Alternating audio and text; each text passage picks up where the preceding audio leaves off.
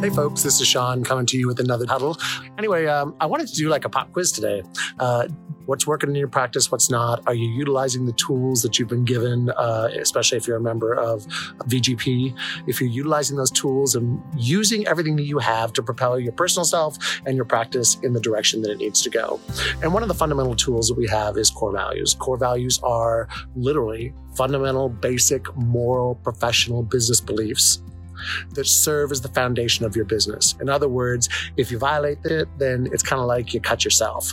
And so, what I want you to do in your spot check is uh, after we stop this little uh, huddle, is talk about one of your core values if somebody would like to be brave, see if you can name your core values without reading them or looking at them. And if you have to refer to something to know your core values, consider having less of them or maybe actually redoing them because they need to be meaningful. Anyway, core values check. What are your core values? Do you have any core values? If you don't, go to your practice coach and we can help you get some uh, fundamental, basic, professional, moral beliefs that serve as the foundation of management strategy core values answer the question as like where do i get my inspiration from how do I get started?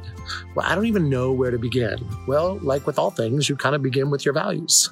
where do I begin? What's important to me? What do I want to express to my teammates and to our clients and to the pets that we serve? So, uh, values check. Do you have any? If not, get some. Have a great day and appreciate all the work you do. Thanks. Bye.